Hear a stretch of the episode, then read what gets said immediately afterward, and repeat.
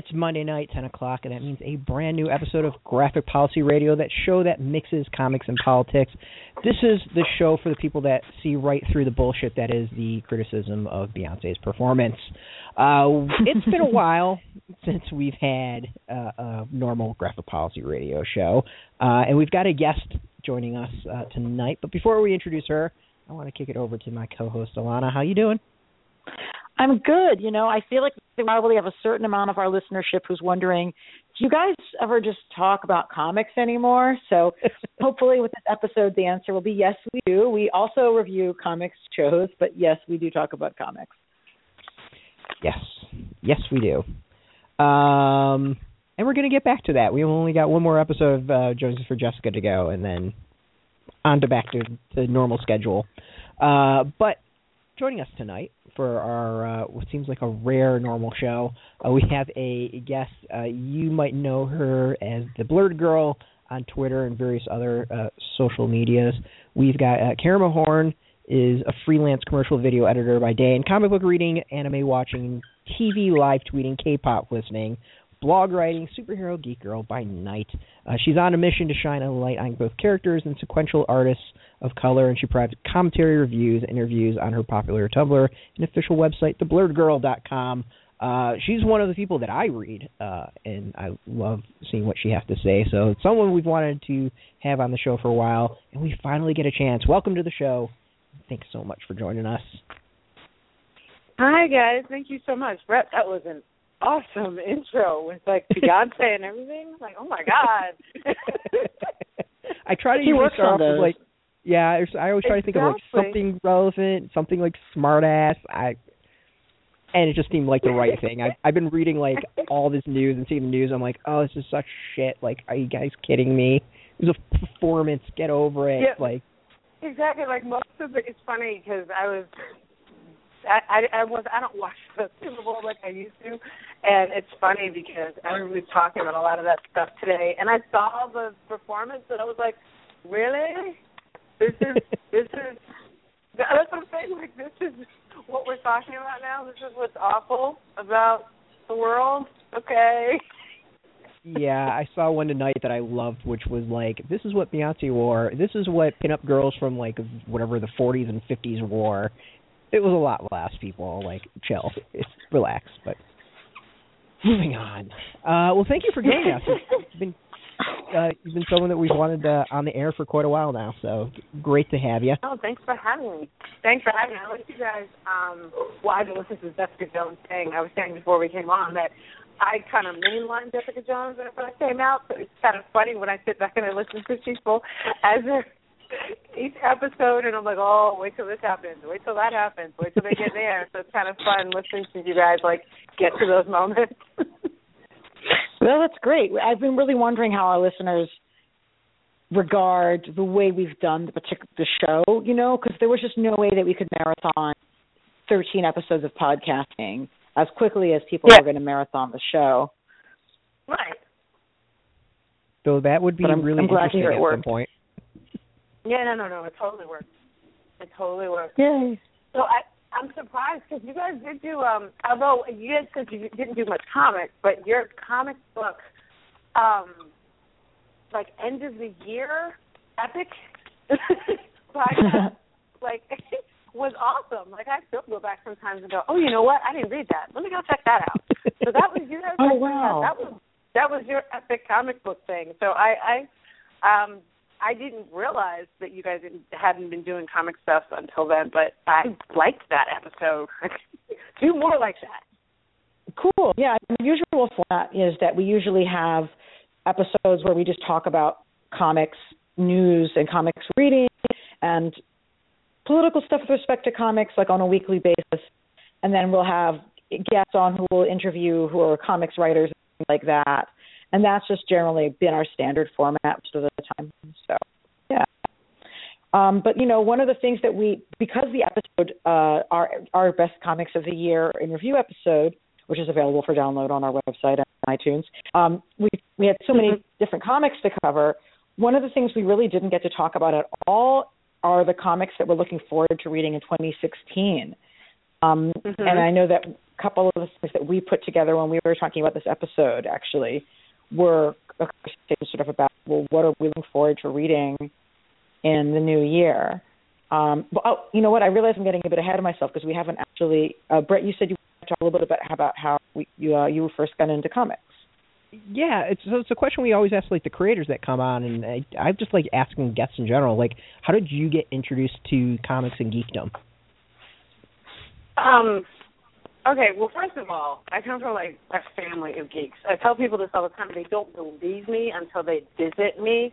Like I have, we have a family uh subscription to Crunchyroll. Like I'm not even joking. like my mother watches like Korean dramas and I watch anime and my brothers watch their like um actually sometimes they're watch they they, I, they don't know I can see, but sometimes they're watching some of the soap operas too and we're all watching uh anime and stuff like that. So we've uh, my brothers are twins, they're younger than me, I'm the oldest and we've all been like those guys. We're the band geeks, orchestra geeks, uh, computer geeks. we were, you know, we're sort of. So I actually got in through animation because where we lived, it wasn't like you could just kind of go down the street and go get comics.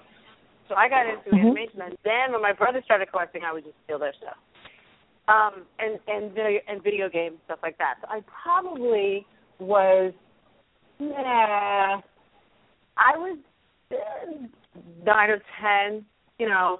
And then, but here's the thing: there was stuff coming. Out. I'm about to date myself, but there was stuff going on TV that I was like totally into all the old mecha stuff, like Voltron and things like that. So all of those, all the Transformers, all of them, all of the, hmm. the GI, the GI Joe before it was a parody of itself, all that stuff. Um, and yeah. then and and also Star Trek, um, because it was funny because we were like my parents really really really stressed um, education, so it was like no TV. We had very little TV watching, so when we had it, it was like all the animated shows and then like martial arts films. so, um, but what I we were allowed to watch was Star Trek, and and the moment I saw Uhura, I was like, oh, that's it when I grow up, I'm going to be in a spaceship and be cute in a little dress and have a gigantic earpiece. That's I want to be that when I grow up. Um, and then what what what Uhura did was start forming this thing in my head. I had never thought that I couldn't. Like my parents, like that. There was never. I'm saying like I didn't know there was certain like you know um racism existed and things like that, but but it, it was never talked about like that in my household. Like you have to do better because everybody's going to hate you or whatever. It wasn't talked about like that, but excellence was really stressed. And I just thought that Uhura was that representation of excellence. So that sort of informed a lot of things that I was around. And then one day, I um, a friend of mine came to school and had um, the amazing Spider-Man. Uh, it was an annual, annual 16, and it was in the 80s. I want to say it was 81 or 82 and he was looking at it, and I'm like, wait, wait, wait, wait, wait, wait, what is that? Because I had seen, like, by that time, you know, you'd seen X Men, you'd seen, like, Power Man, and seen things like that, but I'd never seen, like, a black woman, because basically, even though it was Spider Man, this is, it, it was the, uh, it was the issue that they introduced Captain Marvel, aka Monica Rambeau. Oh, yeah. That, mm. and, and so I was like, wait, I need to stop. Like I was like jumping my friends in the cafeteria, like let me see this. Um, and like I said, we didn't live really live near where I could get comics or whatever, so I would have to like every day like give him lunch or something so that I could read this thing. And I was just, you know, her whole thing with um her whole storyline, you know, basically being exposed to the chemicals. She was a cop and she was exposed to the chemicals and basically that gave her her powers it's a, it's a you know the the usual trope of the if you're not uh, the uh, Marvel trope of if you're not born with it, you get uh, you, you you're uh, giving your powers through some crazy accidents. That's how she got yeah. her powers. But I just was, but I just was so like fly pantsuit, like amazing hair, handling it, like she was the Olivia Pope of this comic book, and then on top of everything else, she had this amazing outfit. So I was like, Mhm. at that point, that really in terms of comics, that's where I sort of got hooked. And then it wasn't always let me see what other comics I could find with somebody African American or a woman in in them, because at that time there were so few. But at but it basically it did inform the way I started looking at things. Like there could be characters like this. I should look for things like this. And I I had been um when I, I went to um when I went to school I was around a lot of um artists and actors and things like that and there was always always around people that were creating. So even though I didn't grow up to be a comic book creator, um, I've always known a lot of independent artists and stuff like that. So it was so it's always weird to me when I hear, "Oh my God, we don't have any fill in the blank," you know, in comics, and it's so weird to me because I know I've known people that have drawn all types of um, forms of art, including sequential art, for years, and I'm like, "Yeah, they're right over here," and I just started Mhm. being that person for like indie artists, um, women of color, female, you know, female artists, um, just among my friends and everything. It's like, oh no, no, no, no, no. And yes, I did like the mainstream stuff too, but I always knew the girl storylines better. Like I actually um, was just in a little Twitter discussion with somebody who was saying that they didn't think the Black Widow's character had enough backstory to carry an entire movie. I'm like, What? hello? What? Right. Like, have you ever read the Red Room? Have you ever like what? So that that's kind of like what I've always done with all my friends. So when I started, um, I started Blerdgurl on Tumblr because I was like, ah, I wonder if anybody cares. And all my friends were like, well, duh, of course this is something you do. So I started writing about other characters I thought were really interesting, and everybody was um like everybody was all a couple of years ago up at arms when they all of a sudden they're like, oh, they're gonna make Falcon Captain America. This is groundbreaking. I'm like, no, he's done it before, you know, and even the whole um other storyline that was written under you know truth um that came out in the 90s that was sort of likening um that basically told the the story of um the black Captain America um Isaiah Bradley who was basically Mhm. given the super super serum super soldier serum excuse me like I, they were likening the story or paralleling it to the Tuskegee experiment so, like not like he wanted to take it, he was just given it, and was experimented on in World War Two and things like that. So it was sort of like this other version of the story happening, um, parallel to Captain America. And at one point they do meet. So I've always been like really interested in all these little smaller stories and one-offs, the things that kind of jump out at you, and that's kind of where where it all came from. That's really great. You know, I really think that like one of the important services that people who blog about comics are per- performing essentially for fandom is letting people know what kind of stuff is out there that other folks aren't going to come and find on their own and Yeah. just like really shattering people's assumptions. So you're on a roll doing both of the above and uh that's one of the reasons we're really glad to have you on the show. Oh, thank you. Yeah, I mean, you- I think the other thing that's really interesting is it's not always the new thing. Like a a lot of people are like, you know, we need this, and I'm like, no, we have that. Like someone was talking about, and I do agree that we need more quote unquote um, disabled characters. I do believe that there's a dearth of those, but there have been some, and but the the problem is the way even that is handled. When you're trying to do like diversity in comics, the problem is you can't if you're going to be the per- the person that's writing about it or or, or the uh, the publisher that's putting it out, you can't just sit up and say, "Go find me somebody fill in the blank." You know, black, female, Latina, um, Mhm. Native American. You can't just.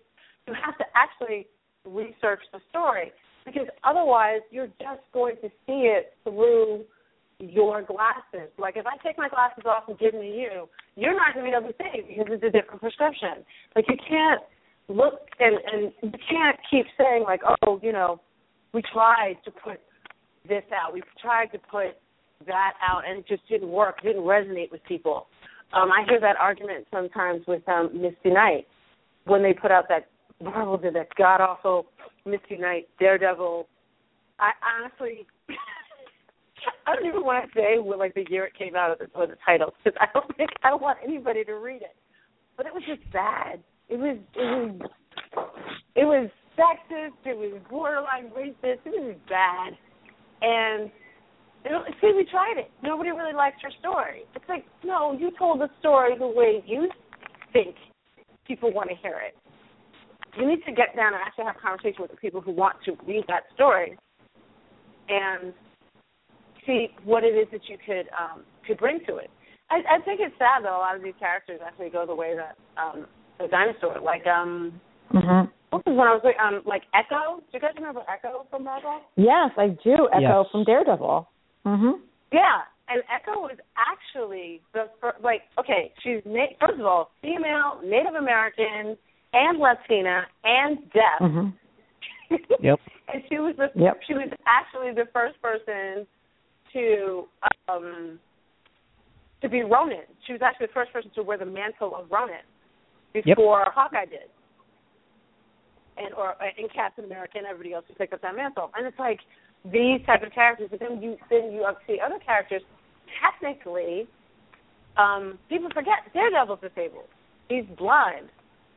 People Mhm. forget um technically Iron Man could be considered considered disabled. He has a prosthesis that keeps his heart going. Not in the Marvel Yeah. Cinematic Universe, but you know, in the comics. So unfortunately like even even that's an example of let's just make this so they've overcome their issue. And I don't think like once again, did you talk to anybody who's disabled before you made this? You know, I think the way Gail Simone handles um oh god, what's her name? Birds of Prey. Ah Mhm. Uh, Barbara Gordon. Gordon? Yeah. Uh, yes, Oracle. yes. Oracle. I thought, Mhm. yeah, I thought that the way she handled that was brilliant. Um, but the same thing happens when you're, when I think you're you're talking and you're looking at these other characters. So I think I look for characters that I find interesting, that are everyman, but also have these, um, they have a journey to go on, but also they have some depth. You know what I mean? It wasn't Yeah. like, hey, let's make them this, so we'll sell more comics. Yeah, there there there there are these great gems of characters that have people who love them already and just never got the promotion that they needed to have an audience built. You know, like if you tell people, I, I'm so convinced that there's a huge audience out there for Misty Knight. We have a, a Mhm. weekly roundtable um, at graphicpolicy.com where contributors sort of talk about different ideas. And the one that we went with this week, which black superhero characters, or actually just in general comic characters, do you really think need a solo series? And you know, my whole pitch for Misty Knight is like just have a straight up, you know, detective book featuring her being a detective. Like, could have a very noir inflection. It could take place today or in the 70s. Like, if it's the 70s, it's an Elseworld, so to speak. But you know what? That's fine. Right. I would But love they could to do read noir. that. They could do like a they could do a noir version. It would be awesome. hmm The clothes, I, you know, like just do that, right? And you know, so she's an appear she's a character that appears in uh, Captain America right now, but she's not, you Mhm. know, run the show. Most people probably don't even know that she's in Captain America, so you know, they don't know that there's this awesome African American female character who's been around for a long time and is awesome, like that they could be reading. Something that people will find out about. I always wanted, So- although I'm sure somebody in fan fiction has already done this, but I've always wanted, like, because you know how she got her arm from Tony Stark, right? Mhm. I want her. I always wanted her to like come visit Tony, and he's like wasted or something as usual. 'Cause she needs a tune up on her arm, and they get into this discussion whether or not it's Civil War or anything else about like because she was always very no nonsense, and and she would have no tolerance for Tony's bullshit. So hmm. I, I I've always wanted like that scene to happen. I don't care what movies it's in. I just want her to, you know, kind of roll in and be like, "Really? This is what we're doing now? Really?" Like you used to be a genius. Okay. Um, but yeah, there's a lot of. I think you're right. I would be I would be the front line to buy that, you know, character. But is, who are who's a character like any nationality? I don't care that that you you would love to see brought forth. It's not getting a lot of love. I was the one that threw out Misty Knight. Like everyone seems to have wanted Misty Knight theory. Yeah. I'd see like my so my favorite one lately with her was the Heroes for Hire revamp that had her that was like Mhm. a slight riff on Warriors on the Warriors and she Mhm. was Control. Yeah. It was just I loved that miniseries and I I threw out like I would love that except you could twist it a real a little bit instead of having like the gang running it would be villains like after their their um their heist are on the run and Mhm. Misty Knight's kind of bringing in her team to kind of take them down.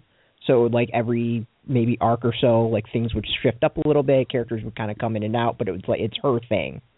Um, I just think that would be awesome. It would kind of be almost like the Warriors meet Silver Sable back in the Oh, that'd be nice. yeah. Silver Sable. Wow. um, yeah, there's there's there's some um. What is and I mean that's mainstream. I know you guys talk a lot about indie stuff here too. What are some of the indie? Because I always learn something when you guys bring up indie stuff. Who are some of the um indie um artists and and and comics you guys are into it now? the one I just read that blew me away. I didn't know anything about it. Was uh I got to bring it up because I I want to actually get like the company right. Uh, is the series Haas Haas? I don't know, but Yes. uh didn't know anything about it and I I found out about it through Comics Talk. Um and the uh the creator reached out and was like, "Hey, can you review these?" and we're in like the process of writing the actual review.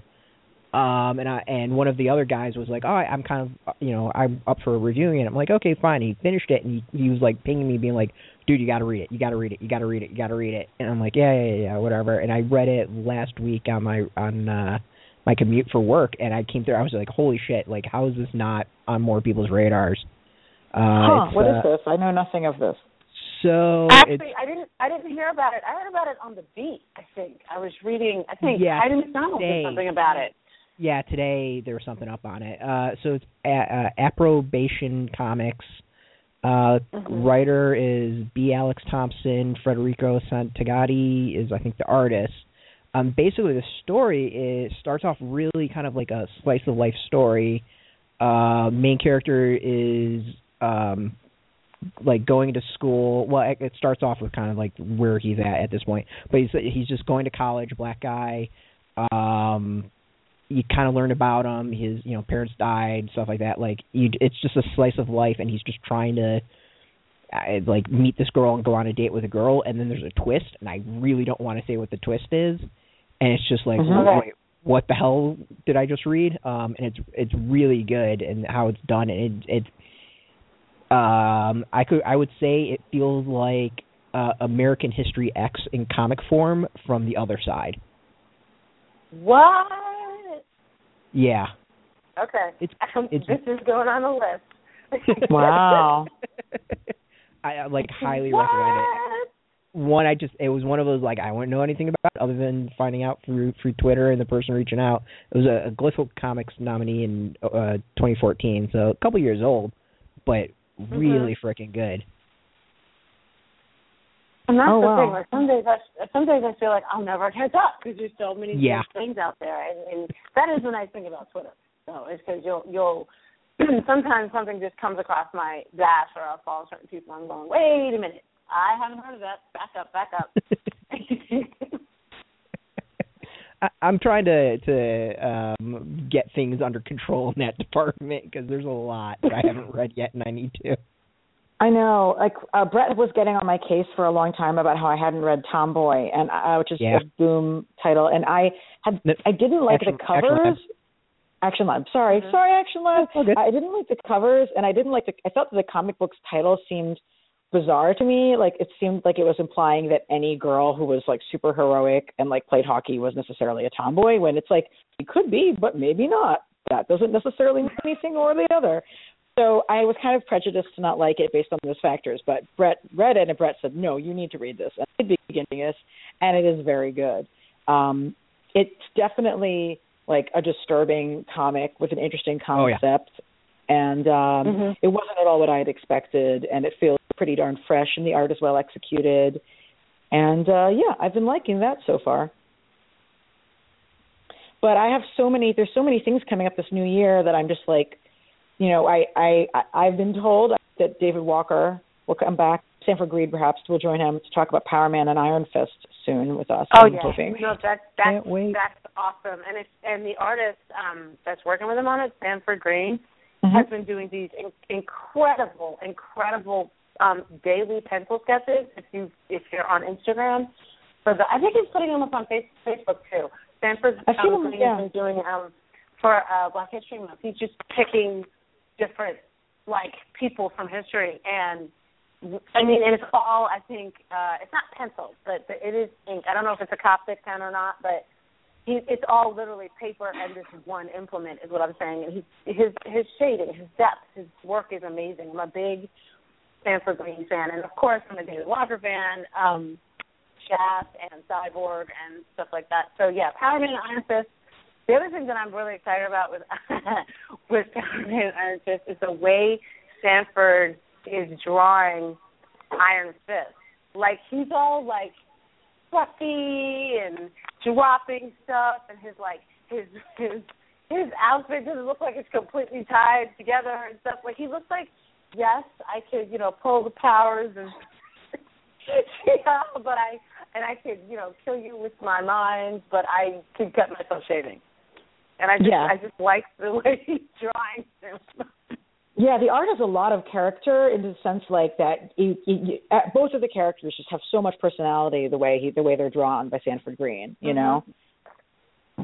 Yeah, he's one of those artists I love because he the, a lot of the energy, like he doesn't need 16 panels to show you to show you motion. He can he can put a lot of energy and color and and and um, motion and emotion into very few panels. Yeah, I really like his work, and I love David Walker's writing too. Yeah, he's fantastic. Well, I was looking at your list of things that you're looking forward to that are that uh, are coming up, and you know, there's definitely we have a fair amount of overlap. Um, but one of the things that I'm not really knowledgeable about, but when I look at the list of contributors, I want to hear more about is the Attack on Titan anthology. Uh, I I had to Google what the Attack on Titan was around Comic Con because I'm so completely useless when it comes to anime. Um, I continue to be confused by the fact that it's called Attack on Titan as opposed to Attack of Titans or some such, but I'll go with it. Well, because because actually the place they live is Titan. It's not. Oh. It's, it's it's they're not live. Well, yes and no. Actually, they are also Titans technically too. It's sort of there's a manga as well as a um a um uh animated series in anime, and the anime is amazing. And I'm waiting for the third one. I'm a little annoyed that they stopped to make the live action film because it was meh. But you know, live action versus real, um, real anime. You know, um, yeah, anime is going to be better. thing- I'm sorry. Yeah, Oh, I've the seen the live action. The live action is one of the worst things I've ever seen in my life. That's what I'm saying. I was like, it was, yeah. That was trying to be nice, but yeah, So don't. Mm-mm. Uh-uh. Wait till it's like free on somebody's laptop. Don't don't don't do that. Even then, Um, worst thing a couple hours of your life. Now, I also I also want to um, clarify something. The Attack on Titan anthology that I am looking forward to is there have been a few things that Marvel's put out in the past year because they've kind of gotten this deal with Kodansha for rights to some of the Titans. I don't know to some of the art. Um, they did like an Attack on Titan Spider-Man. They did a crossover, and an Attack on Titan. I think it was Secret Wars or Battle World, something like that crossover. Yeah, I don't. I'm not. I'm not. I wasn't really feeling those, but this Attack on Titan anthology is basically they're gonna do. They're basically gonna make a series of short stories. It's gonna be like 250 pages or 300 pages or something like that, and like they got Thor Richardson, uh, Gail Simone, Scott Snyder, uh, Jeremy Lambert, Ronald Wim- Wimberly, Genevieve Valentine. Uh, I'm not remembering all the people I put on my list, but there's a lot of people. Oh, Kate Russ, right? There's a lot Mhm. of people that um, are involved that are going to basically be doing their own stories. So I don't know. Um, I, I like that idea. I like that concept. That I'm a. I, I, like um, anthologies for that reason. When it's one story, or when you think you know the story, and you you know they they branch off into that. I even like it in animation. Remember when they did like Animatrix and uh Mm-hmm. all those different animators did that, and then Halo had their version. um, I like it to see like, all right, it's almost like, honestly, it's almost like fan fiction. You, Yeah. everybody knows the story, everybody knows the characters, everybody knows the storyline. Now you go and tell your version, and I like that. I like, I just there's something about that that resonates with me. That's such a cool way to frame it. Wow. I mean, basically, I, what, what I was interested in is I saw the creator list and I was like, these are amazing people, and I'd love to see anything they're working on. But that is kind of how this will play out. That is really cool. Mm-hmm. Um, and I think the great thing about it is you you won't have to read all of Attack on Titan. I think to to get the point of the anthology because they're going to be standalone stories. So I think that'll be a great place to start. Cool. Thank you. Um, you had also mentioned something called Day Black by Keith Cross. Yeah, I'm a, okay. I've been yelling about Keith Cross for a couple years now, and I'm like, I don't understand why nobody else is reading this comic. Okay, um, and some people are. He has his own legion of fans, but it's through Rosarium Publishing. Mm-hmm. Um, shout, out to, shout out to Bill Campbell. Um, uh, and basically, the premise is Day Black is about a vampire who is a day walker in only this one town because the town has been the skies have basically become black because of all the pollution. So he can it's so hot Oh. he can go out in the middle of the day and it's not a problem. He doesn't necessarily have to kill. Sometimes he does kill because, you know, hello, vampire. Um Mhm. but usually usually um he's a tattoo artist and he's basically created his own tattoo rig so that when he's doing tattoos, when he's inking, and you, I don't know if either one of you have tattoos, but when you get a tattoo, Indeed. the needle, you know, Mhm. they, cut, they cut your they cut your skin, but they don't, you know, obviously sever your arm, but they cut your skin. What he's done is he's got an extra needle that siphons the blood, Blood. that is coming from the from the tattoo, and that's what he like drinks for his coffee break. Oh my God. it's ingenious, and then the art is like it's okay. So I'm a big fan of like collage and like Romare Bearden and things like that, and so it's like a cross between. I don't know. It's got almost got a cubist feel to it sometimes, but it's his Mhm. art is phenomenal. Like every single page is, and it's all black and white except for the blood. um, and it's So- and the colors is basically black and white and red, and it's his whole story of his little life in this town, and he's been around. Literally, he was bitten as a slave, so he's been around a very, very, very long time. And I've- um, this, this, I've actually had I the series for a away. while. Mhm. You're basically saying I've dropped the ball on not reading this. yes, It looks tremendous. everything. You need. That's what I'm hearing. Oh, Is I screwed up and didn't have read you this. look at well i think the thing that throws comics traditional comic book readers off and i'm not saying that this is why you didn't read it but i i'm, I'm sure you get inundated because Mhm. i mean I, I my my little site isn't as big as yours and i'm like i can't read all the things. Um but his artwork is what stopped me in my tracks.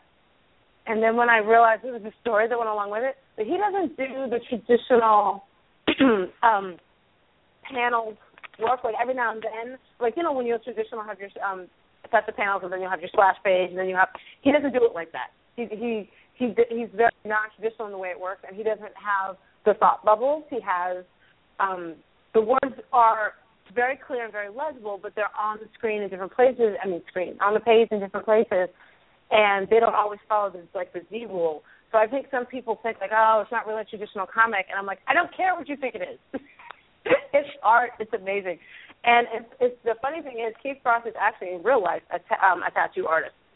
Um, so some of the stuff, it and the the character has all these funny little quirks. Like he's, you know, he's this girl comes in for a tattoo and she says that she wants like I can't remember if it was like Pikachu or a flower or something just really really or a bunny something really Mhm. boring and he's like and he's contemplating killing her He's just like, you can't. Like, really? Another one? It was just so funny. And you feel like it's not supposed to be funny, but it was funny.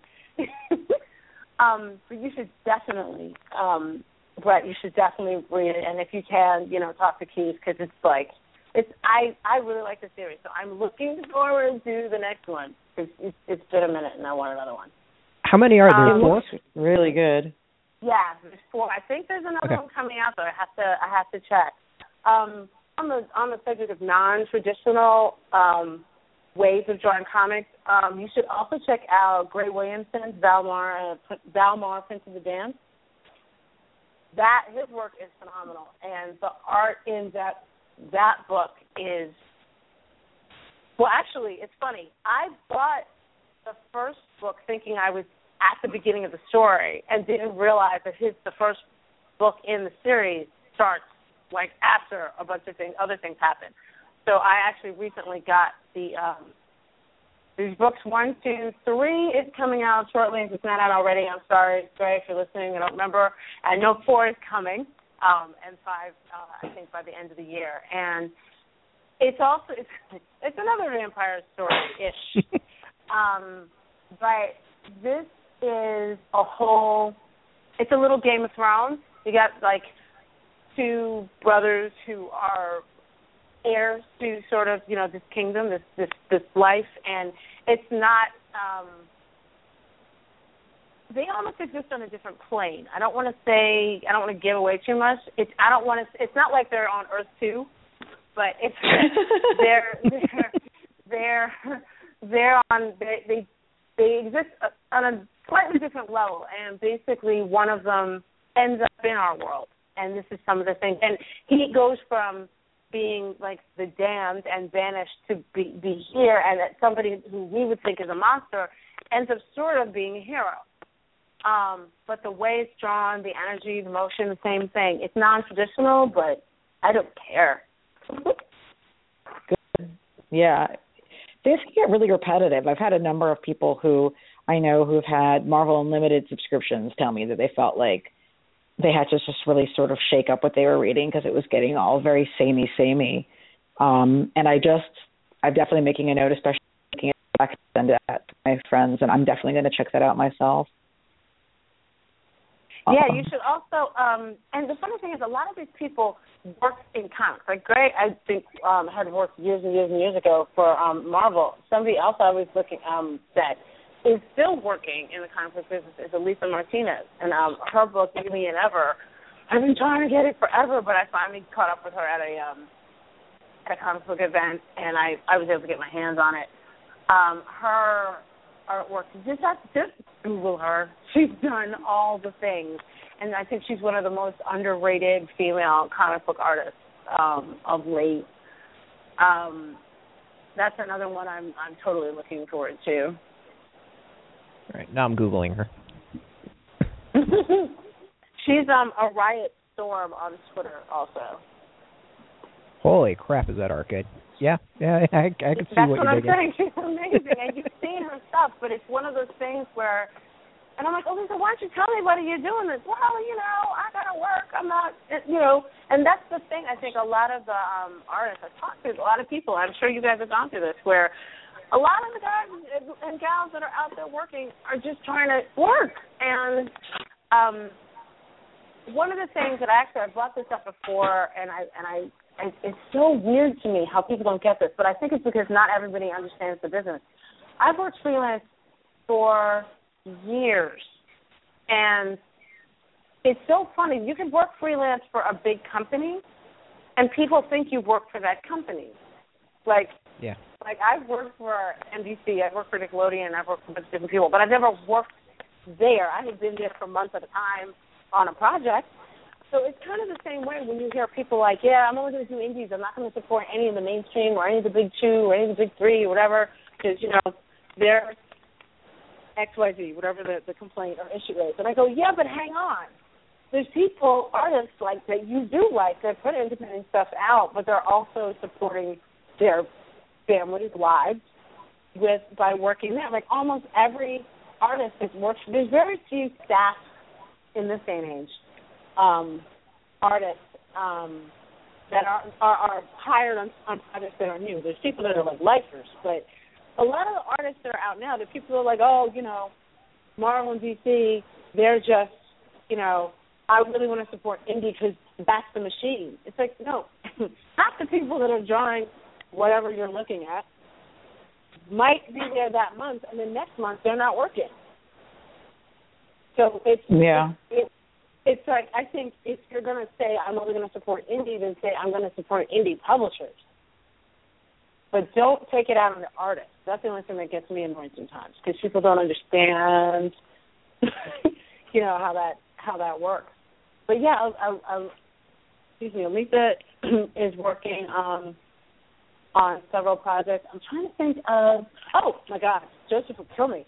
uh, uh, Solar Man just dropped. Yes. Scout Comics. Um, and I, I think you. Well, I know I saw you guys talk about it on Twitter also, but see, I know he's been working on that for a while, and that's like a 25 year old title that's being re- rebooted. Um, really looking forward to that. Um, I need Kelly Sue and Valentine to give me another bitch planet because reasons. I mean, like it's such an incredibly politically radical comic that I'm impressed that Image is putting it out, you know, and obviously it's a huge success. Um, but it's like I have, you know, I, I work, I work for you know progressive community organizations and like Hmm. people who are doing like prison abolition work, and I'm like telling people like, hey, there's this comic that's completely indicts the entire prison system. You should check it out. and people kind of can't believe me that it's like you know being put out by a major publisher and. It's it's really and they can't believe it's a com. They can't believe it's a comic. I tell everybody Yeah. to read this, to read this planet backwards. I tell everybody read the back. Read those pages where because every month there's an essay in there Mhm. that really is in, informing the story. And a lot of people will get to the end of the comic book and the comic itself, the storyline, and then just close it. And I keep telling everybody like, no, you have to read the important part in the back. and Yeah, I usually digital is there. I usually like wind up reading the comic, read the essay, and then go back and read the comic again.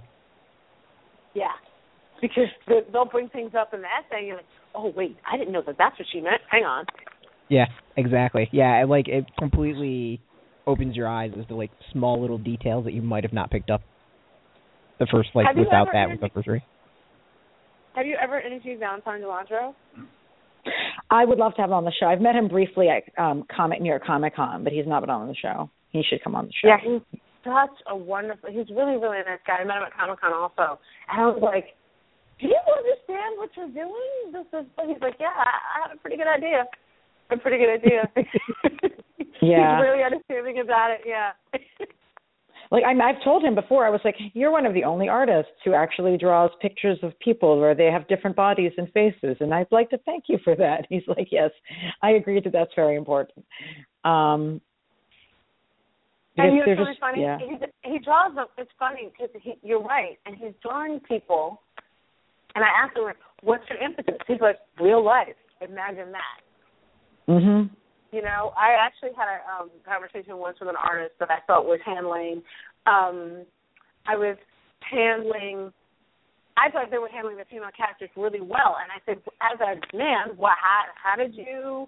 Did you grow up with like a lot of sisters? You talked to a lot of women about this, and he was like, I, he said, I think the problem is guys have this block and they think I have to write the girl in a certain way. Like she's a human being. Just write the character. Now, yes, there are certain things that you have to make sure you address properly. But the problem is people keep writing, and this this speaks to diversity too. They keep writing uh, comic book characters as archetypes as opposed to human beings. Mhm. And I think that's one of the biggest problems. It's like if you can't see me as a human being, you're not going to write, draw, you know. um, Capture, yeah. Yeah, it's just it's impossible if if I am a, a two dimensional thing. You can't you can you there's no story you can pull out of that. You can only put a story onto it like a, a um a canvas as opposed to pulling a story out of it like a, a living being. Sorry, getting all existential on you. no, that's an, no, no, that's an interesting point. I mean, I mean, people historically the whole line on Marvel is that like Marvel is like the of the of the big studios like more you know realistic characters that you can relate to and have problems like you, and that DC does the more iconic characters, more archetypal. And I don't really know like to what I think that that might be true of their most famous characters which they have, but that's really not true at the lower level of the characters. And I think that what you just pointed to in terms of people like not writing actual personalities but sticking to archetypes is probably part of the problem with how they're handling like or not handling I should say representing diverse people because they don't think that there's anything to do different, I guess. I don't know. Or or they don't know how. It's like um I just I used to have a conversation with somebody. They were like, "How you know? How do you deal with a lot of the misogyny in the workplace or the racism or whatever?" And I said, I, at one point, I realized that the the average, you know, white male in America in business or whatever, all these people that we keep putting up on these pedestals, doesn't hate me. They don't even think about me. In fact, most of the people that look like me either clean their house or wash their car, take care of their children. So when they come to do work with me, I have to basically explain to them, okay, hi, yeah. I'm not that person. I think you know they've already put me in a box, and uh, they've already decided you're going to play this role, so they can't see me any other way. That's where you get like the Matt Damons of the world explaining to Effie, like, no, no, no, no, this is diversity. To see, see, there are those glasses again. we're looking at it through these glasses. I, I'm not. You have to see this here. Let me give you my glasses. That way you'll see it clearly. No, my vision is fine.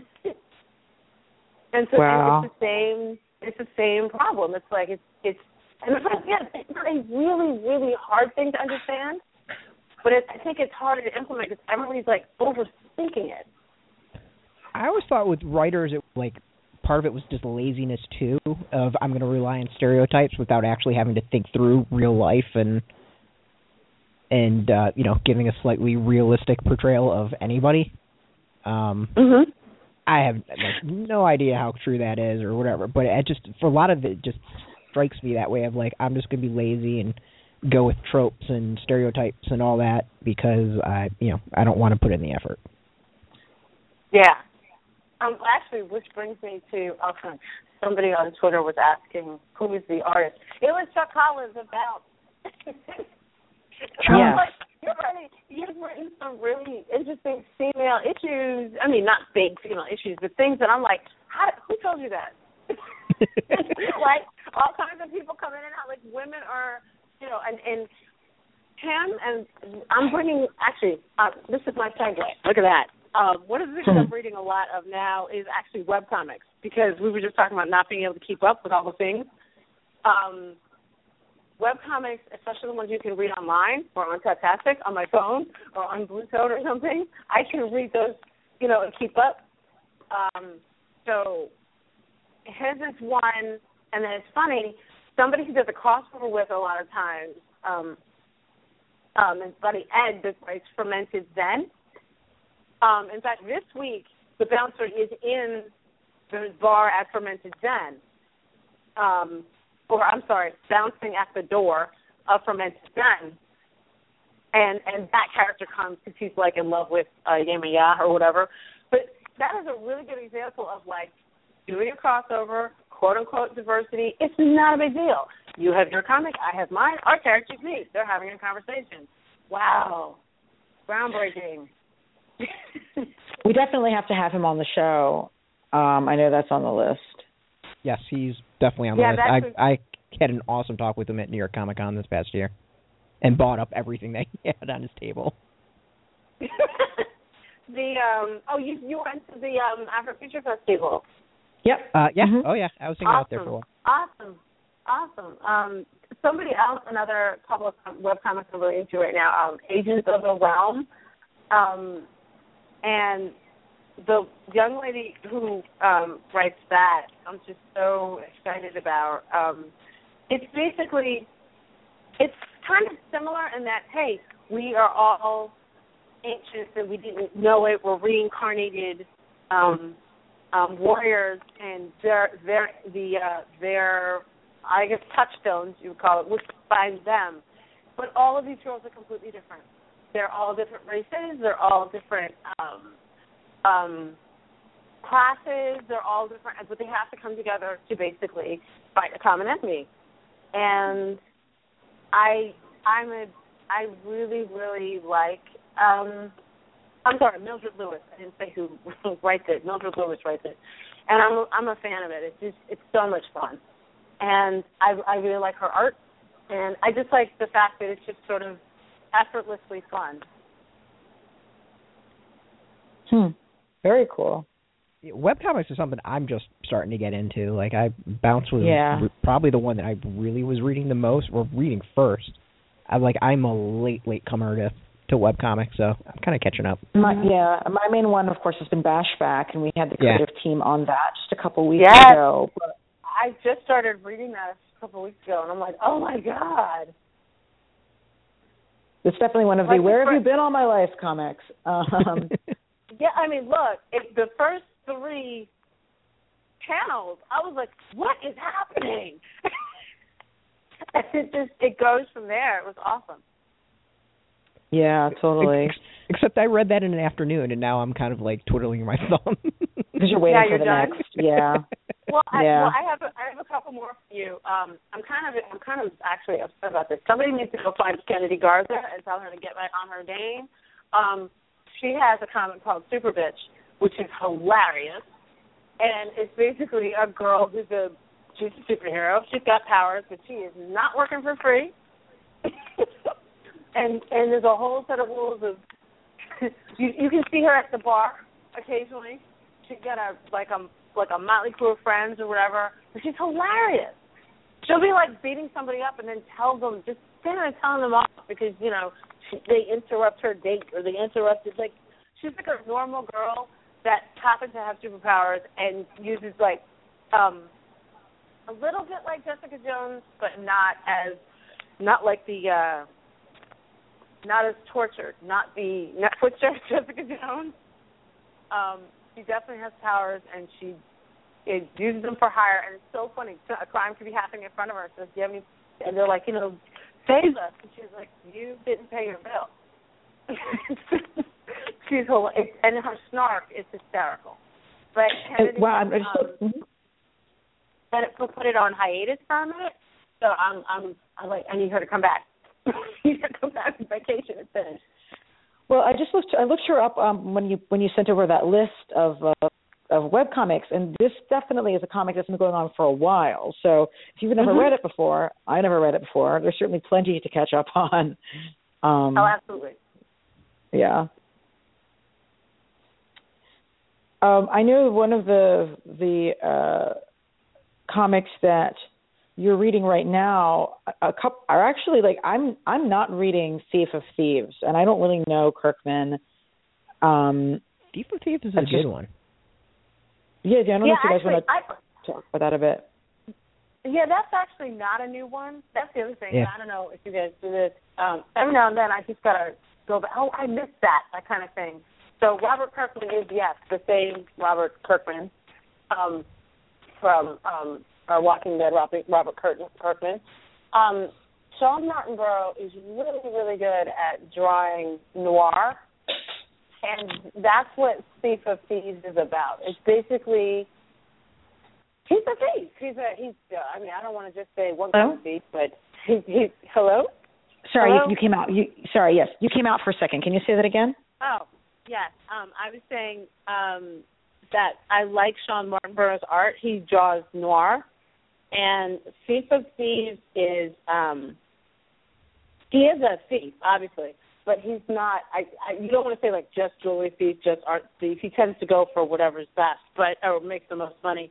But it's sort of like that one last heist Mhm. thing, so that he can Hmm. Am I am I wrong? Like he's one last heist so he can get out and take care of his family, but then his family is all jacked up. Yeah, it's it's good. I like it's one of those comics that you you read the individual issues and you're like, where the hell is this going? And then you get to the end of the arc where like the twist happens, and you want to go Mhm. back and reread it to see how like everything that was laid out. And there's some really cool detail in there, like when he steals some paintings or stuff like that. Like the amount of work that goes in there um, to like make that happen is is pretty impressive. It's it's kind of like an like an Italian job in that way, where it's like this really Mhm. long story and there's twists and turns, and of course there's like some trick up their sleeve. It's it's good. I've I've really enjoyed it. It's one of my you know more favorite series. I think it's is it done though? Like I don't remember. It's been a while since there's been an issue. Yeah. No, no, it, is, and I basically never got to finish it. So when she asked me, "What are the things that you're reading?" I was looking at the at my table. I'm like, "Yeah, I gotta get through the rest of it. I can't like see Jean Martin again and say that I haven't finished this thing." Um, but also, he did a version of um, Power Man of Luke Cage. His Luke Cage Noir series is actually very good. Oh, so I've heard. Yes. Mhm. That Somebody else that actually- yeah. Oh yeah, isn't it ridiculous? Oh, well, Um, it's very much like Saul Bass, who did all the animation stuff for Hitchcock. So I'm a sucker. Mhm. I'm a sucker for that particular style. Um, have you been reading Black Magick by any chance? Because if you like detective and noir stuff, that's not just that. That might be of interest to you. It's uh, Greg actually- Rucka. I, I, yeah, I haven't read it, and you're like the, the third person actually that's told me that I need to read that one. yeah, it's Greg so the writer. I'm on and ah, yeah, Nicola Scott does the art. I think it's the best art she's done. Fantastic artist. Her stuff is just beautiful. Um, but yeah, they're working together. It's a witch noir, is what they're how they're describing it.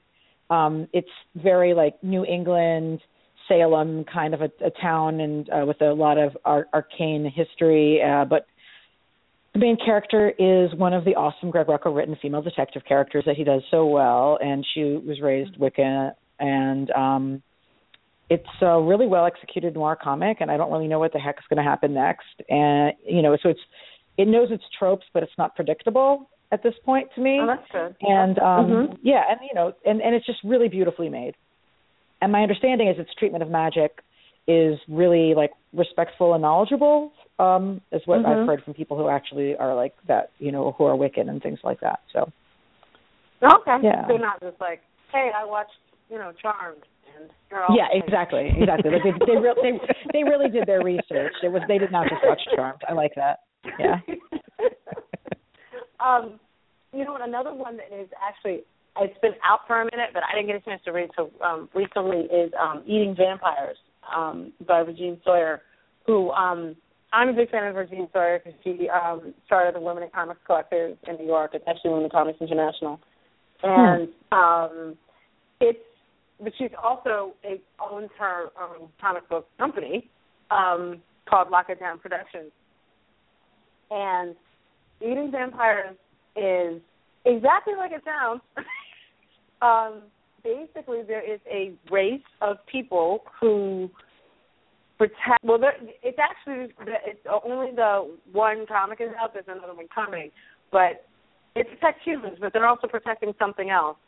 Um, and they uh, basically, and they're, they're shapeshifters. They literally kill vampires. They they eat them. Um, What's it called again? walk- Vampire eaters? Eating vampires. Eating vampires. Eating Mhm. vampires. And Talk about um, alpha predator.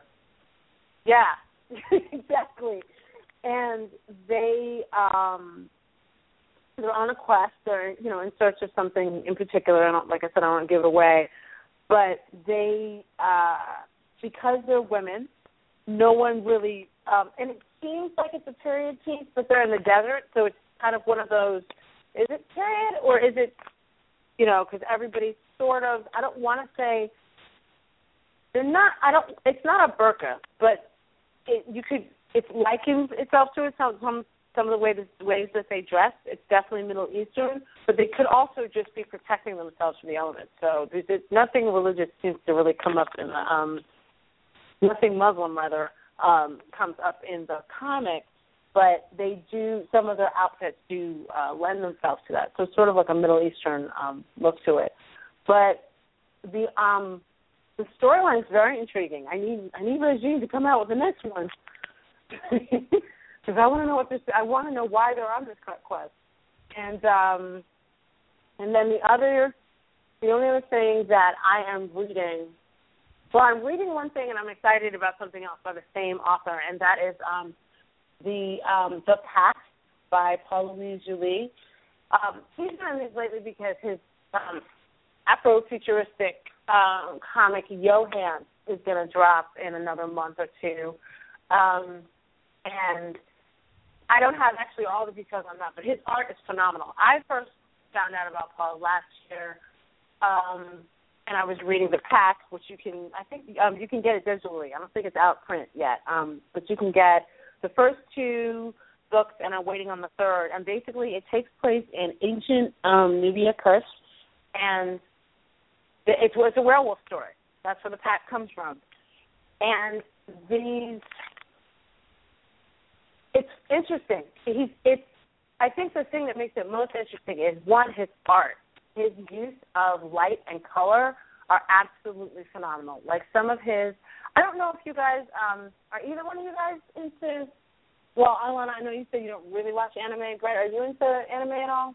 Like I know of it, not maybe a ton. I'm checking out the art, and it reminds me of something, and I can't think of what it is. Well, there's um, there's it's just it is a really his work is really really detailed. He also went and lived in Egypt um for a while and was basically going and doing the research of all of the ancient ruins and all of the actual geogra- geography and stuff like that, um, and learning, you know, about the people. So a lot of the work that's informed in the, even though there's a storyline happening, is happening in the backdrop of ancient Kush, and um, talking about like there were warring factions and there were warring, you know, so there's basically a group of assassins, and one of them gets caught basically. Um, and obviously, somebody is bitten by a werewolf because otherwise it wouldn't be a story. Um, but that's not giving anything away because how it happens is very interesting. Um, and basically, there there are several life-threatening situations in which he has to help others by turning them as well and basically that's how he creates the pack. And there's also a woman that becomes part of the pack. Um, but the art is so awesome, and the storyline. Um, he actually he actually does more with his art than he does with his language. Like this is he's like the opposite of, of Bendis. like I like I like Brian Michael Bendis' work, which is how he can be like really really really wordy. Mm-hmm. Um, well, he's not like Chris Claremont level, but yeah, that was oh, sort of yeah, like yeah, the highest. yeah, yeah, no, Chris Claremont. I'm like, just write a novel, man. Um, but it, um, it's beautifully, beautifully done, and I, I'm, I'm, will apologize to Paul because I'm behind on getting his review out, but the book is amazing, and I just keep telling everybody, just please, just buy it. Um, Johans is coming out um, in another month or two, and I, I'm just as excited about that. He puts that in a different part of ancient Africa. So his whole thing is sort of like teaching history by telling these stories. Um, but I, it's so funny. You you are halfway through a story when you go, oh, some of this actually happened, and then if you actually look it up, you'll see some of the storyline is actually based on fact. Um, but his work is really really amazing, so I'm looking forward to that too. How's the? Uh, I see it on your list, and I actually saw it at my local shop and was an idiot and passed over. It was the EXO Legend of Wale Williams. Oh yeah, it's oh EXO is amazing. Okay, first of all, um, I really like um, it's actually Wale, um, the Legend of Wale Williams. Oh, Wale. Okay. And um, Roye Okupe uh, basically is an independent. Um, he wrote the story. He he's various artists he is actually African. He is um Nigerian. And EXO is very interesting. I remember saying to him, like, it's amazing. I'm worried about your title, but it's amazing. um, because he was not oh, he was not um privy to X-O Manowar or um um EXO the K pop group or hmm. Exogenesis. Like he wasn't what was the animated series? The X-O. Oh God, oh, no, I um, I thought of the X-O, and I can't think of what the rest of it was. That was the the suit one that they were like flying yeah, around. Yeah. Hmm. So he actually was not. He didn't know about all that. He just wanted to make a superhero story. Um, so I warned him. I'm like, okay, this is people might say that you're copying, but I know that you're not because the storyline is completely different. Um, Exo is basically it's it's a really good all ages comic. And Okay. I think sometimes we all get caught up in buying all these things for ourselves that we forget that a lot of these comics were originally made for kids, and there's people out there with children who would like to be able to read a story with their kids. Um, it's not all ages, but it's not like Disney young. There's definitely some life things that are being dealt with. Um, one of the major ones is that basically he's left this suit. Imagine if imagine if um basically well I, don't even want to say imagine if Black Panther's dad was a king and had had had access to technology because he did. Um, but this is a little bit different because he knew his father was a scientist. He worked with him a little bit, but he did not really know what his father was working on until um, there was a really, really terrible accident. He did not gain powers. Wale does not have powers. The suit has the powers. So it's a little bit like I don't know if you guys remember Mantis. Oh yeah. Um, how how he was in a Um. wheelchair, but when he had on the Mantis suit, he could do all the things. Um, so it's it's a little bit like that in that when he puts on the extra suit, he does have extra powers. But him and his brothers and everybody were all trained in like martial arts and stuff like that. So there's even a few scenes of him outside of the suit kicking ass, taking names. Um, there's a really, really amazing uh, female character named Fury. I told him the same thing. Like somebody might ask about that, but go with it. Hmm. she has nothing to do. She's not related to Nick Fury. She has both her eyes. And She's or the or the alien that they had in um Secret Avengers, the Fury, which was confusing enough. That, Right. that was also Exactly. against Nick Fury. I it was a lot of. Sorry, continue. There's so always many been- Furies No, no, no, a little time. absolutely and there were so many things. There were so many parts of Secret Avengers that were confusing. I just. I was just I reading love- it. I really like it. I, I I was just catching up. I'm sorry. I completely derailed the conversation. Resume. No, no, no, no, no, no, no, no. It's fine. I, I, I literally that that's what I was going to say. It's, it's honestly, it's a really good story. It's one of those. Um, he has to fight a baddie, and he knows exactly who the bad guy is. That's the other thing that's different. Like, except for the female character, everybody knows who everybody else is. it's not like Hmm. I'm going to wear this mask and hide you, hide myself. It's like I have to put on this suit so I can fight you. You know. Um, and everybody knows who the bad guy is. Everybody knows that he's.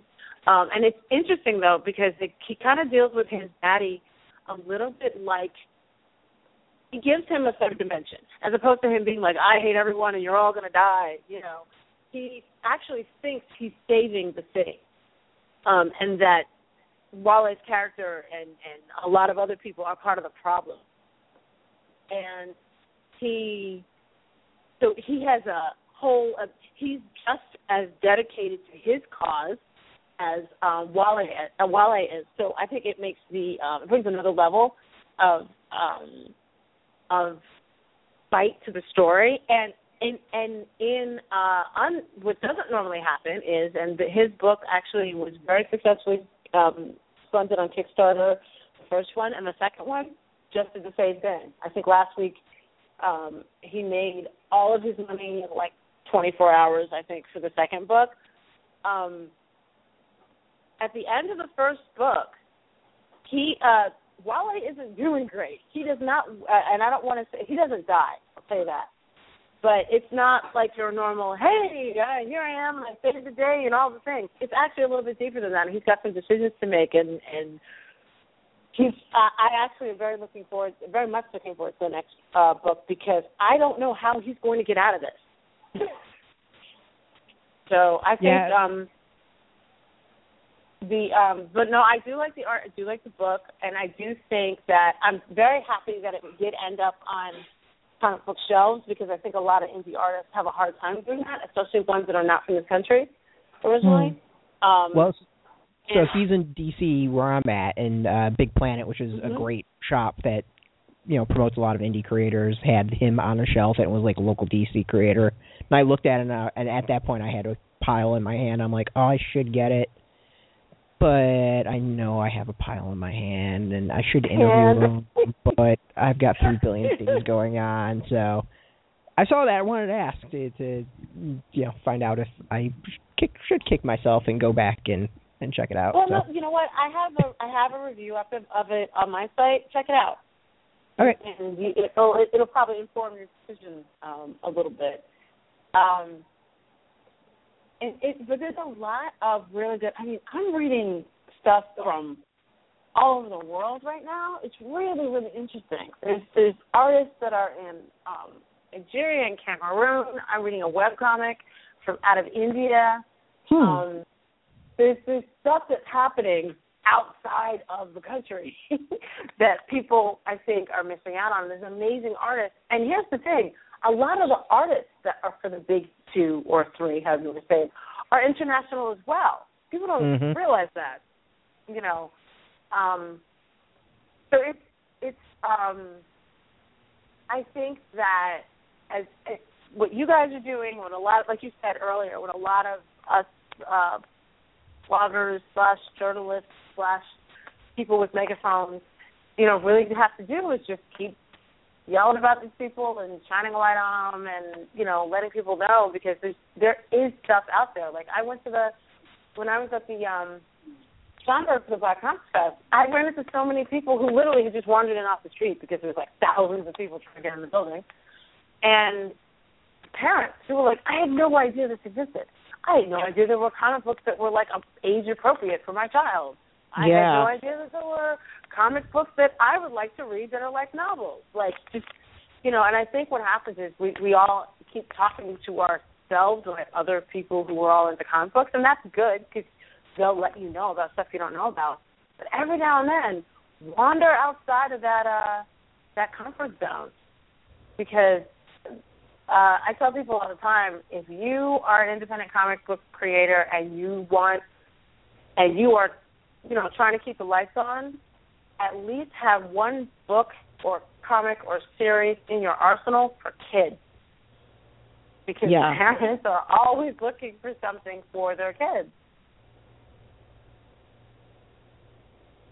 That's very true. That's- I feel like the thing I'm one of the things I'm called on to do most often is make recommendations of comics um Yeah. for kids. And uh I I just did that today for my mom actually looking for some stuff for her uh grandchildren-in-law. And um yeah.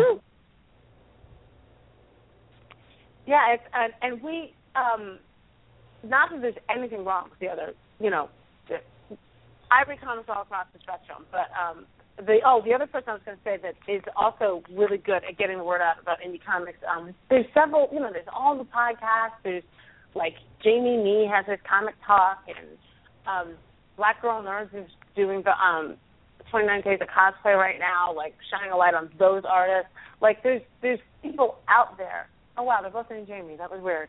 Um, but um, but yeah, it was it it there's there's stuff out there like like we talked about the um the beat and Black Comics Month and you know what like so for when people have this thing where they say oh I don't know where to find diverse comics and artists I just like seriously but I guess if you've never been on this end this end of Twitter or this end of you know Facebook or Tumblr um you might not know I mean, it's intimidating too, to some extent. I mean, someone who has no idea where to start, or and it's not like there's a directory where you can go and plug in a. I'm looking for this, this, this, this, and this, and it lists a whole bunch of suggestions. I mean, I guess Google could do Mhm. that, but but not really. Um, I mean, did for someone coming on the outside, coming in, like it's it's intimidating. I mean, there's there's so much out there, which is a great thing, because there really, literally is something for everyone um and there you know that wasn't the case a decade ago but you know No, I, crap, com- there are a I completely agree. I I also think though that I think so, and that's one of the other things I try and do with my blog because there's a lot that people don't know. Like I actually asked, had somebody ask me about like I don't understand. I keep hearing about this thing about pre-ordering comics. Why do I have to do this? And I, I heard somebody else who's been in the comic book game for a while. It's like you know people aren't supporting indie comic creators. You know they're not going out there and pre-ordering. And I'm like, you need to understand something. Amazon Prime, which was like Amazon Prime was okay, I can get it in two days. Now there's Amazon Now. Like, like you can get on your phone, and I can get on my phone and order anything from dinner to wine, and it's on my doorstep by the time I get home. And I live in New York. McDonald's delivers here. So you're trying to tell a whole group of people who, first of all, don't know, you know, the business, to go to a store, like a real brick and mortar store, not on the line, not not online, not on an app. Ask somebody for a comic, look have them look it up and order it for you so that you can come back in four weeks for it.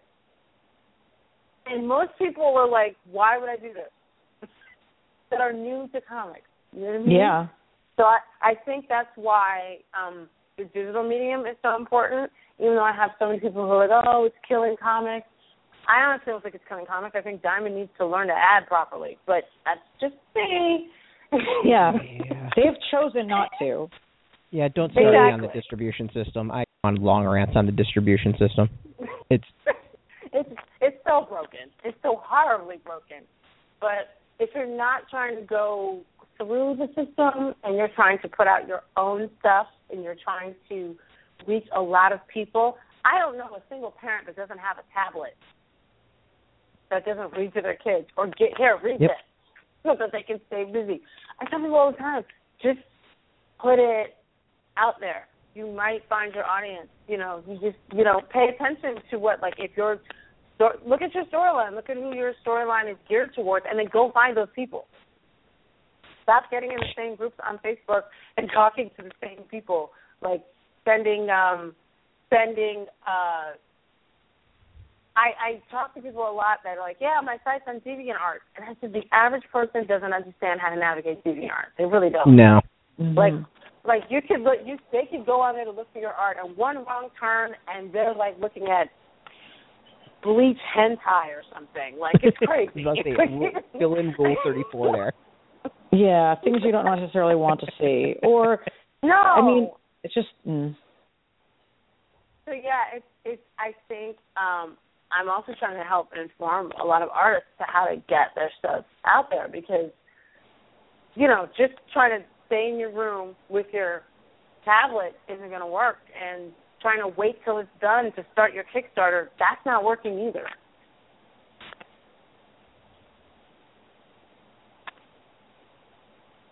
Yeah, oh. we haven't had those discussions Oh, in a while. We probably should do that again at some point. of the here's marketing 101 Oh, I'll come back to that. I could go on for in a world of that. technology. yes. What else are you guys reading? Because I'm making my list over here too. well, I'm reading a lot, but I do want to make sure a couple. There's a couple. There's two comics that are coming up in 2016 that are near very much the top of my list that I think would probably be yours. That I want to make sure I have a minute to shout out for them, which are both by Ron Wimberly, who's a friend of the show and has been on before. One of them is called Oh, Sunset yeah. Park. Hmm Yes, yes, yes, yes, yes. And the other one he's doing with Saul Williams. Yeah, slave punk colon white coal. And there's Mhm. also like Mar- I think he's also doing something called Martin Luther King, which I I had not seen that until just really recently, so I'm not sure when that one is going to be out. But That's yeah, the but one some- he's doing with Saul Williams. oh okay. That's the one he's doing with Saul Williams. Yeah. Saul Williams is like a really big deal and like such a clear like perfect person for him to be pairing with. Um, you know, the musician for those folks who don't know. Um but yeah, like Sunset Park basically being vampires that are gentrifying a neighborhood. It's also where Mhm. I live. I love it. It's like perfect. right? That's I'm like amazing. because you have to reflect on these things, you know. Um so I have I definitely need to check that out. And all the um blood sucking, all the blood sucking people that are coming in the neighborhood. That's awesome. Just that Allendale Mhm. alone is amazing. Yeah.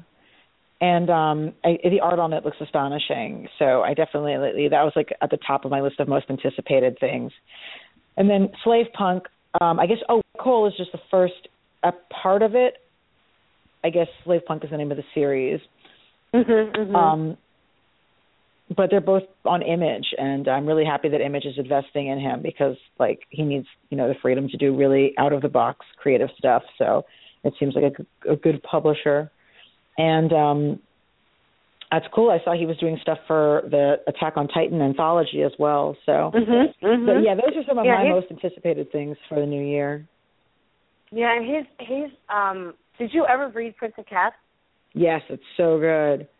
Oh my god! And when I found out that he also wrote it, I thought he just did the art. I'm like, let me get this straight. You sat down with Romeo and Juliet, Shakespeare, and said, "Hey, I could do this. I'll just put it in the '80s. I'll make it. I'll make it some kids that live in the hood. I got this." Like really? Like I would never think I could attack both at once. Like I can't do either one of these things. But I would never think I could write it and do the art. I just, I was blown away by that piece, and I want that thing to come back out because I don't think you can get it anymore. Oh, really? I bought it. Yeah, I guess I bought it a number of years ago. I hope it's not out of print. It, it's really a great comic. Um, I think that you know he, when when we were when he was on, we spoke about it a lot. I definitely encourage folks to check out that episode. Um, I you know it's very it's like a it's like really 80s but really literary and his style is so unmistakable and dynamic and um the story really works emotionally and I think a lot of times people's interpretations of Shakespeare come off as academic and they don't really have the feeling there and this one definitely does. Yeah, no, absolutely. He's I think he's highly underrated. Um so is um and and Gray Williamson is saying it and I'm thinking I'm looking at Twitter and I'm just thinking it. He Ron is very underrated and so is Tony Puryear of Concrete Park. Um, Concrete Park is so underrated. Oh my god. Isn't it? Yeah, isn't it amazing? Him, okay, I. I like some of the stuff that comes out. I'm like, oh my god. I mean, I I told people like, you know, on my list of things of the year, Concrete Park, I put it right up there with Bitch Planet. yeah, yeah. Um, I- the, It, I, I think the, that the uh, promotion is a part is part of that, to be honest. It is, you know really really weird, and I and I know Brett's gonna have something to say about this. It's very very strange. Concrete Park is on Dark Horse, but I never see Dark Horse promoting it ever. I see Tony and Erika promoting it on their own, and I mean that whole. I mean his world building is amazing, and they've Yes. They've actually taken. They have a whole curriculum they've written to go with the book, and they go into schools and stuff. And they What? Talk about I didn't art. know that. They talk about- yeah, yeah, it's really amazing. I learned that actually during Comic Con when I talked to him at the Future Fest. They have a whole curriculum. They go to libraries, they go to schools, they talk about art, talk about like a whole thing. Never see Dark Horse promote them. I don't understand. I know there's another book coming out. I know there's a number a third one. And this is hardcover. You know what I mean? Like it doesn't come out in TPB, it doesn't come out in floppy. It does come out digital, and then if you don't get the digital, you're you're paying nineteen ninety nine for the hardcover. And Mhm. I don't understand. It's like a lot of work and a lot of money to put into something that you're not promoting. Yeah, it was weird when the I think it was the second volume that came out. Like they came out and they were pushing it, and I'm guessing just the sales weren't there and like no one was covering it. I think I covered the first maybe one or two issues. You And did, just got- yeah. Yeah, and got completely um you know overwhelmed with everything else that was going out, and then they like they pulled it and then made it um digital only, which like Yeah. sucks so much because it was it was really really good. It was one that I was digging. Um, and yeah, I mean like they they I don't know. I'm I'm gonna bite my tongue because who knows what's listening when it comes to promotion and uh Right. and Well, yeah. I mean, and how the publishers same- do. Yeah, I know. It's just it's just weird. I mean, and I know that in terms of print, it they've got different rules, but it's just like I don't know. I was just saying from a marketing standpoint, that's just really really weird. You're putting a lot of money into production and none into marketing. But Yeah, I I mean, every time I see him, he's selling out of the book. Like everybody loves it. I just, you know, so okay, I got to get on that. We- I'm, we're gonna have to get our reviews up for the second book, the third one, because I know the third one is going to come out. Um, I think next year. I'm yeah I'm game when it when it comes You out tw- like in we'll- we'll 2016? Yeah. No, I actually think I don't know if it's going to come out 2016 or 2017. Oh, but okay. I, 'cause I, but I but I do know he's actually working on it, like it's actually happening, as opposed to oh, we don't know if it's going to happen. Um, yeah, it's just it's very very bizarre, and he does everything as well. He does all the art and all the boards and like I said, the world building on that. I have like him, like I said, him, Wimberly, Paul Lee um, uh, uh, a lot of these artists that are doing both the writing and the art. I just no, I mean that explains why it takes so long for some of the work to come out. But yeah. it's just so it's so I, I I'm blown away by the fact that they're doing both you know all of it. Yeah, there's just a lot of amazing, talented people who I, I really feel like we're having a real renaissance, without a doubt, at this point. There's more things coming out that are worth my time than I can actually put time into. Yep. Mhm. I'm trying to be more Oh, discriminating about what I about what I'm doing. You know. Well, yeah, it's hard, and I have I, I suffer from like I putting comics down and walking away and gotta come back like I so that I can get through things. Sometimes it's like, all right, I'm gonna read three three pages of this, five pages of that, or you know this whole floppy, and then I'll see what I have left tomorrow. That kind of thing. Um, I also think that um, I have to thank you guys because you guys were talking about Monstrous on one of your shows, and it was the first time I'd ever heard of it, and oh my god. Yeah. we felt we beautiful felt the same way Mar- when we read Marjorie- it, so it's all good. Marjorie Liu, right? Yeah, Marjorie Liu and Sana Tak- Takeda, and they're just out of control good. yeah. Lou Oh is such God. a fascinating person too. Have you like looked up her history and background? No, no, oh, I haven't. Google her and work, read her Wikipedia page. Yeah, she's fascinating. Yeah. She's totally in the running to be the most interesting man in the world, except like the most interesting woman in the world instead. It's like her and Charles Soule have this like competing thing going on. I feel like of being like, wait, you've done all these things and you're writing comics. Interesting. Um, Yeah. Yeah, you know what? I had that same thing with uh uh Lexi. Uh um the director. Um she did um Flash and things, Lexi Alex. Um Mhm.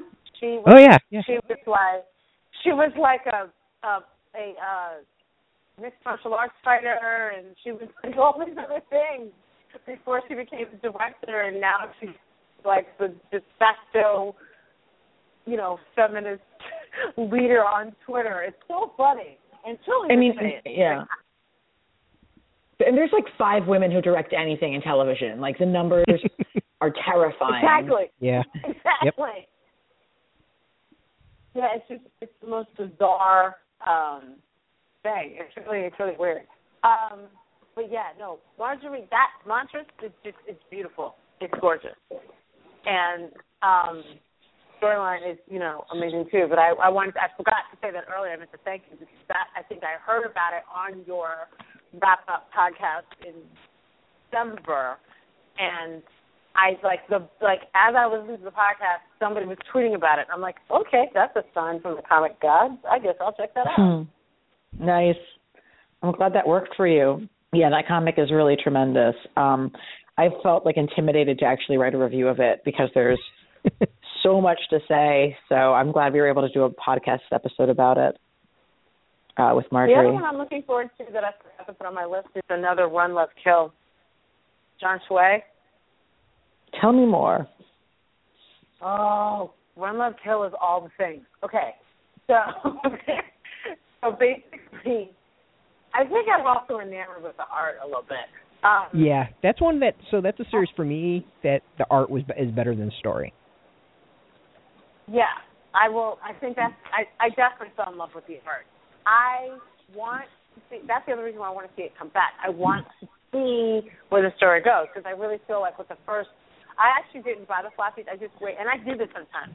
Sometimes if I'm low on time or whatever, and I'm already like six issues or four issues have already come out, and I just find out about something, I'll try and pre-order the TPB so that at least like I'm making a contribution, and then I can get all the things. Um, so I actually read the first volume when it came out, and I found it really interesting. I could see the way it was broken down. That issue one, issue two, you'd be like, okay, but the art is amazing. But I want to see volume two because I want to see where the story goes. Because I feel like it's leading up to something even bigger. What is it? Run Love Kill. oh, oh, I am you. The thing. It, it's That's okay. No, I'm just curious. Yeah. It's good. Like I, I loved the art. It was one where I liked it. I didn't Image. love it. Yeah, it's an image series that came out like middle of the year or so. Um. Yeah, it was one that had a lot of potential as to like where it was going. The art was gorgeous. Like the art was absolutely stunning. Um. There was a yeah, couple it's um, that John like that. Eric Canete. I think the other thing is Eric Canete's art is so amazing. The one thing that I think I wanted to see was I wanted because the way they laid it out, you know, with that strip format, I wanted to see a couple of more splash pages that were you could get the full, you know, thing of Eric of Eric's art. Um, but yeah, I I want I want I want the next one because I want to see what happens. But I I agree. I can see what you're saying. I can see how yeah, art's great, but the story on the fence. You know, Yeah, I but- actually got issue one of that for free at the Image Comics panel that I was at at something. Mhm. And I don't think I read it and I think that I was just like I don't know. I was I I think I was sort of like there aren't enough colors on the cover, which is hilarious because I was just ranting about how great Black Magick is. And Black Magick is basically black and white. There's very little color in Black Magick. Um, but for some reason, it was like it's so white. It's like not even black and white. It's like just white. Um, But the funny thing is, that's not the book. That's what's so crazy. Yeah. Nothing inside looks like the cover at all. da, da, da. I guess I'll have to So, check Run, that Run out. Love Kill, I think, would be work better as an anime than it would have as a comic. Hmm. I yes, yes, in the same vein of uh oh goodness. I'm thinking MTV in the nineties. Uh uh and Flux. yeah. Aeon Flux is the best. Yeah, and that and that art and that art. Yeah. I'm also thinking of the I'm also thinking of uh Ghost the standalone complex. Yeah. That type of look would be outstanding. Oh, speaking of anime influencing like or I should say manga influencing art. Actually I haven't read this. Have you guys read The Legend of Luther Strode? Oh yeah. Yes. That I haven't, but I will. but the art stopped me because it looked like Berserk. It looked It's- like the manga Berserk. Uh, see, I don't know Berserk, so I can't compare it. It um, if you like like really over the top kung fu, that's what this is. Is like Mhm. really over the top kung fu, like the type of a I'm gonna punch the guy and actually like fist through the chest, and the heart comes out the other side type of punching. Um, it's just one of those that it's so violent and so over top. It's humorous, but it's really fun. Like there's just this weird kinetic vibe to it that that gets you going. I I really really like it.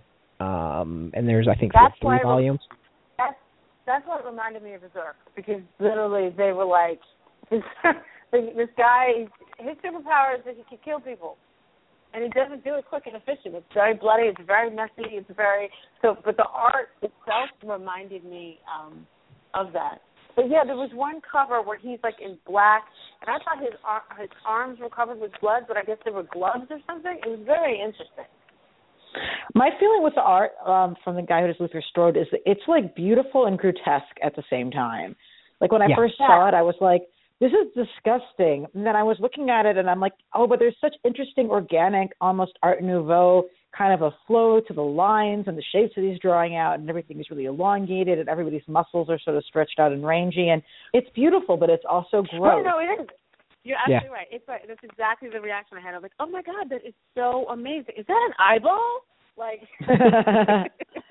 yeah, Tradd Moore was joke, was joking about it at at New York Comic Con. He was doing sketches for people, and tons of people, of course, wanted that. And he was just sitting there. He's like, "I made this way too complicated. I was such an idiot. I was not thinking ahead.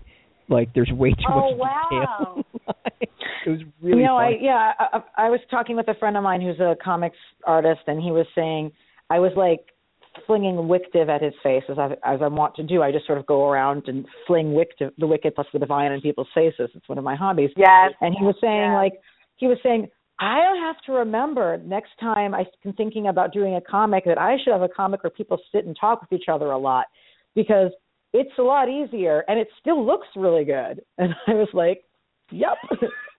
you know, I mean, that's the thing. It's like so many comics where people are just sitting and talking with each other uh look terrible. But if you're Jamie McKelvie, you can do that and like nobody will notice because it's gorgeous and you will right. like not you will possibly not break your hand, possibly, which is what my friend seems to be dealing with right now. Is his hand is like malfunctioning from too much detailed oh, art making. Say, like, I was going to say, what kind of art is he doing?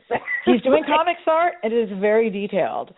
And um wow. yeah, exactly. So, but it's you know, but yeah, like exactly like WicDiv really proves like you don't necessarily have to break your hand to make something that's really visually striking. Um, but I bet you know so much of that comic is really carried in terms of like in terms of the art, in terms of the layouts.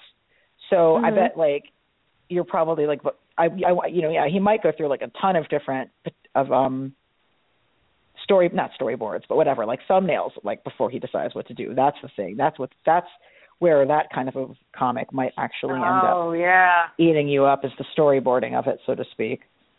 But mm-hmm. hopefully he'll be able to answer that for us soon. Um, Kieron Gillen will be joining us on February 22nd, and hopefully Jamie as well. So. Seriously? Mm-hmm. Oh my goodness. Yeah, I love looking for Divine. So good. It's just so freaking good. I. It, it, but you know what it is? It's it's so good. I I'm getting to the point where Saga like, look, damn it, break, quit breaking my heart. Like, no, not that one. Like, Aww. I can't. I I have to be. I have to. I I fell in love with Saga and I'm still in love with it. But if they don't stop hurting the people I like. hmm. Yeah, but your caring shows that they're actually doing their job and uh being successful yeah. at it. exactly. That's great. I really I, I, I do feel like um I don't know. I was more depressed by the end of not not by the end of phonogram. I mean like but just but like but the fact that phonogram is over than I have been at anybody in WicDiv dying because I'm just such a phonogram baby. Like I I had this realization I feel like a lot of the um it's there's something a bit generational perhaps about it like Wick, I feel like the Wicked plus the Divine is like going to be super significant in the comics reading maturity of people who are a lot younger than me. No, I get it. I understand, I understand what you're saying because I mean, I I remember when I saw the ads for Phonogram, I was like, "What is this? And why does this look like the cover of like a Duran Duran album? What happened?" Yes. What am I well, we now know why officially, but yeah. yes. Um, when they first when they were first advertising it, I was like, "What?" Um, but storyline wise, I don't know. I like storylines better of Wicked plus Divine better than Phonogram. I didn't hate it. I just was like, nah. And I think I was kind of looking for maybe it's maybe I went into it wrong, and I'll go back and read it again because I have it. I think I might have gone into it looking for another kind of wicked, like a Wicked and Divine spinoff or something. Mm. No, it's definitely the predecessor of it, and it's like part of the formation of what became Wicked and Divine later. Mm-hmm. But it's mm-hmm. I mean, and the one thing I just always tell people is the proper reading order for phonogram is volume two, and then volume one, and then volume three. Oh, and that, I just had volume one and I stopped. Okay, so I might no. have to get volume two. Read volume two first, and then one, and then three. And they, they, I think they say that too as well, actually. Okay. Like, hi, we we did this backwards. yes. Yeah. That's awesome. In terms of like accessibility and how it presents the uh, the central concepts of the story. Okay. Yeah. That is awesome. Okay, so I'm making another that as well. I'm going to be broke by the end of this month too. Yay! Oh, but like for real, like WicDiv, I love WicDiv, but phonogram, I love WicDiv, but phonogram is like my baby. you know, I can't. I have such strong emotional like associations and relationship with it. It's like at a different level for me. But I also I'm sure that like in the history of their careers, like more people will look upon the wicked and the divine and say like, oh, this is like a masterpiece. Um, so yeah, I, I it's all awesome. do you guys? Um, well, it's probably hard to do this, but I like Thief, um, Thief of Thieves. I'm also trying to like go back and read just old reread some stuff. I'm rereading some Sandman. I'm rereading some X-O, War. I'm rereading some Judge Dredd. Hmm. I never read Judge Dredd, and it feels like something I should like. It's just such a key part of British culture. You know what I mean? Yeah, and as far as it's, Cana- it's Canadian. It's actually come. It came out of Canada. Oh, really? And everybody, yeah, and everybody. Uh-huh, I take that back. Canada and England, because I'm about to get yelled at. But um, uh, everybody in this country really only thinks of Stallone's horrific movie. Yes. Um, it's not, and that's it's just that's not it. Like it's so there was so much to that story, and there's so much. Also, when you look, this they were one of the earliest, you know, like uh, quote unquote independent. If if you weren't made in America, it was apparently independent. But they had budgets, and it's interesting to see the art and see what they were doing then, and how um how, what they were able to produce. So every now and then, I like going back and looking at um certain things. I like opening up Watchmen every now and then and going, you know, the art. This still this still stands up. The art. I mean, you know, and some of the stuff they're talking about. Some of the, you know, actually dialogue is dated, but it's interesting to see when you compare like old versus new and see what still makes a good story or what makes a good Mhm. book or what actually you know can stand the test of time. And oh my God, what were they wearing? Oh, so much. Except for for me, like for a lot of Silver Age stuff, it's like, how come people aren't still wearing that in comics? Because so many of the contemporary outfits that people wear in superhero comics don't reflect clothing that actual humans wear. Um, whereas the 70s outfits, I'm like, yeah, that's totally a great 70s outfit. So And which of course means I would wear it now, but like, you know, I, I know not everybody is quite willing to, to to go to that place, but like, But you know what? I can't. I can't say anything because I watch anime, so and that's just full of inappropriate outfits. Like I just, I, I, I giggled all the way through Kill la Kill because I was like, really? like Oh, really? seriously? Yeah, like Hmm. the whole thing was ridiculous. Everybody was half naked. And, and the thing that I will say about Kill la Kill is that it was equal opportunity offensive. Like there was a whole brigade of dudes that were naked or half naked. It was all about clothes. It was hysterical. So I mean, it's it's great fun, but you, but it's, that's why I say like, yeah, I'm making commentary on women's clothing and comics, but I'm over here saying that I like mangas and anime. Sometimes uh, I don't want everybody yelling at me like, yes, I own that. Okay. Well, that's, that's uh, so it's been a really it's been awesome having you on the show. I want to thank you for joining us. Um, Thank you for having me. anything It's been fun. we need? Oh yeah, totally. Is there anything we need to wrap up beforehand, or Brett, should we do the uh, tell us where to find you bit? I'm thinking the the plug time. Okay. The, the floor is yours to tell folks where to find you and website and all that fun stuff. Oh, okay. Well, I'm the blerd girl, not like blurry vision. blerd, B L E R D. The B L E R D G U R L on um, basically everywhere: Twitter, Facebook, Tumblr, um, and Instagram. Um, I am hopping around basically the internet. Um, I'm actually going to be either uh, next month at C2E2. I'm figuring that out right now. So I'm not at C2E2. That weekend I will be in Philly at Amalgam Bookstore, um, which is the first black female-owned comic book store on the East Coast. It looks tremendous. I want to go so bad. Yeah, yeah, I, I'm totally excited to, to check it out. There's a big podcasters of, uh, I think, of um event that are being put on by the Black Geek. It's a big blerd event. So I'm gonna check it out. Um, and I will be talking about it. And I have family that lives in Philly, so I'm gonna. Um, that's that'll be my time, and, and I'm just gonna basically tell all the anytime I'm in Philly that we have to we have to meet there. I also, um, next month is Bronx Heroes Women in Comics Collective um, has the big Women in Comics convention up in New York. I'll have all the details on that on my site. Um, but you can usually find me on Twitter um, either live tweeting about the X Files. I didn't do it tonight because I, got that wrapped up work late. Um, or um, on Tumblr on my site or on Instagram. I'm daily on Twitter and Instagram, so try to get at me. That's where I'm at. Um, but thank you guys so much for having me you guys have um, a great little site and a great little podcast. Oh, thank you. Appreciate it.